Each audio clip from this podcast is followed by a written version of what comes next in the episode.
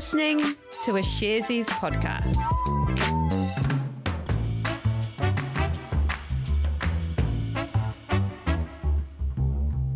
Tēnā tātou katoa, it's Wednesday, the 20th of April. This is Recap brought to you by Sharesies.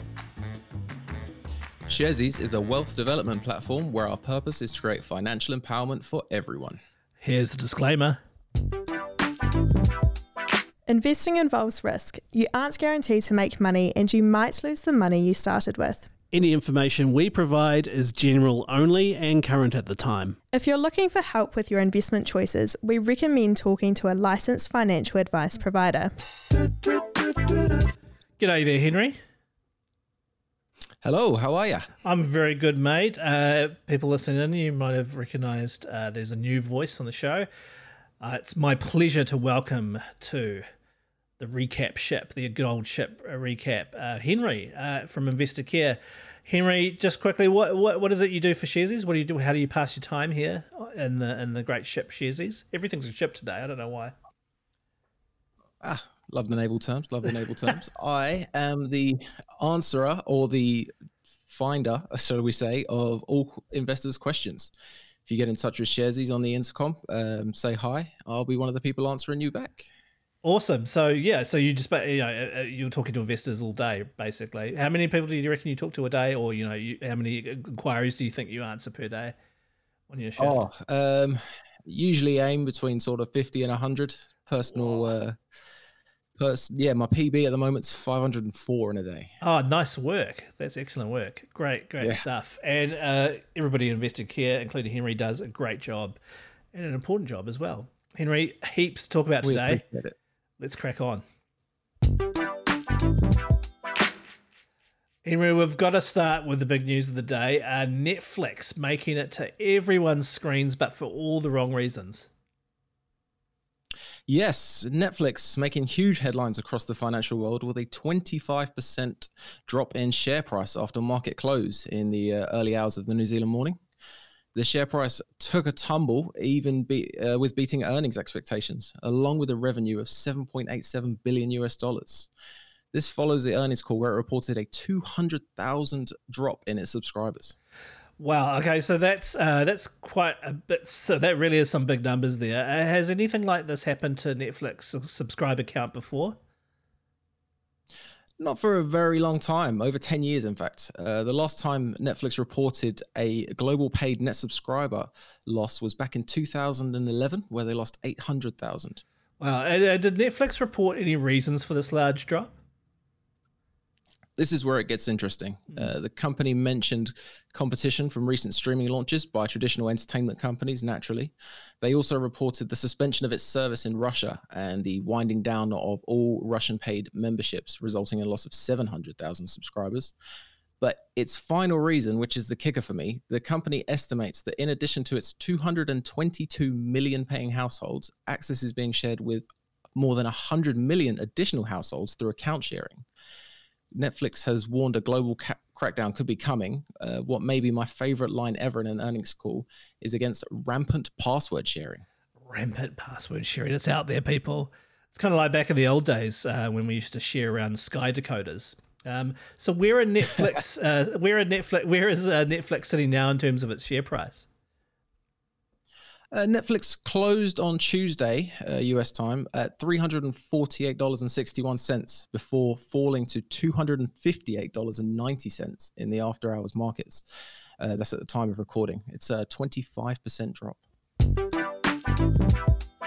Cool. Thanks very much for that, Henry. And I'll continue in season with a look at Johnson and Johnson's results, with the pharmaceutical company suspending its COVID nineteen vaccine sales forecast. Interesting. Uh, they make the one shot vaccine, is that right? Yeah, the Johnson Johnson vax is a one shot, unlike the Pfizer or Moderna vaccines.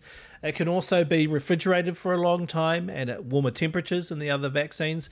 And it's also uh, 66.9% effective at staving off moderate to serious forms of COVID 19.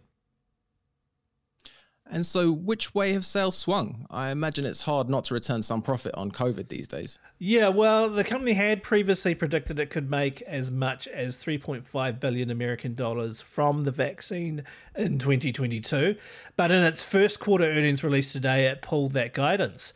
The company reported pharmaceutical sales of 12.8 billion, well shy of forecasts for 13.6 billion, and that was due in part to low vaccine sales.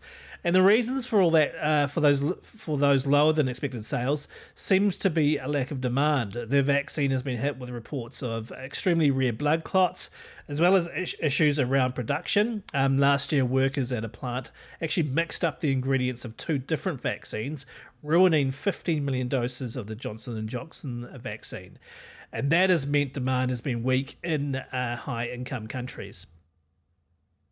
That's a big mistake, that one. Uh, yeah, their vaccine makes up quite a small percentage of doses in the US, though, right? Yeah, it's something like 3% in the States and about 2% in Europe. So that means that the Johnson Johnson vaccine has been distributed to lower income countries under a not for profit model. Uh, the hope has been that uh, it would prove to be a more user friendly vaccine in those countries. But in reality, that's been harder than anticipated. According to the company, vaccine hesitancy is higher there than in wealthier countries like the US, and supporting infrastructure, including refrigeration, has been an obstacle. Okay, that's the COVID vaccine part of Johnson & Johnson's earnings. How did the rest of the first quarter look? Well, overall, it posted a stronger than expected result. Adjusted earnings were at $2.67 per share. That is up 3% from the same period last year and at least up 8% on what uh, Wall Street's est- well, on what Wall Street was estimating. Sales of medical devices rose 8.5%, beating estimates by $425 million. The company also increased its quarterly dividend to $1.13 per share. That's an increase of 6.6%. And what about the rest of the year? What does Johnson & Johnson forecast? Well, they've readjusted their guidance. The company says it's looking at earnings between $10.15 uh, to $10.35. Now, previously that range they estimated was between 10.40 uh, and 10.60. They'd also previously estimated sales for the full year at 100.4 billion. That's at the high end of the range. Uh, now, having removed the vaccine component, they're looking at somewhere between 94.8 to 95.8 billion.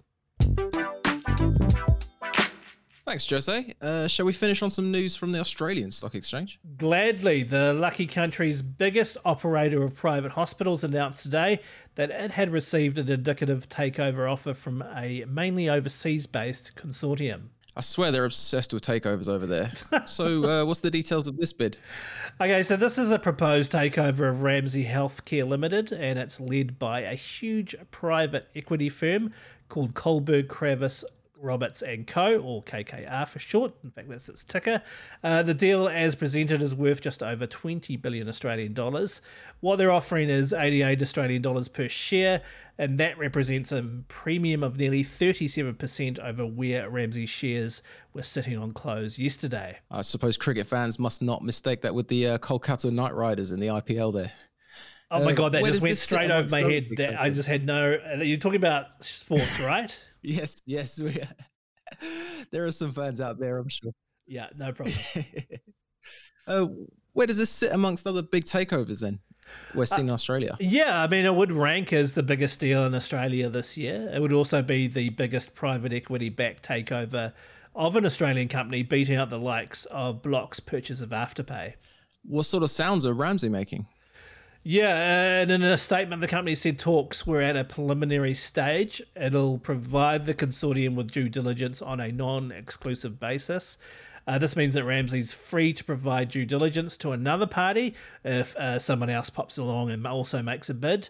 Ramsay also said they were seeking more information from the consortium about how they intend to fund and structure the deal.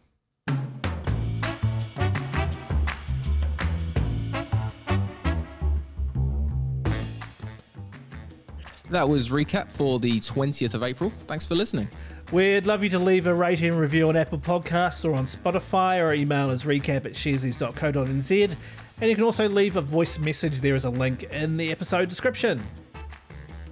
We will see you on Friday. We sure will. Mā te wā. See you then.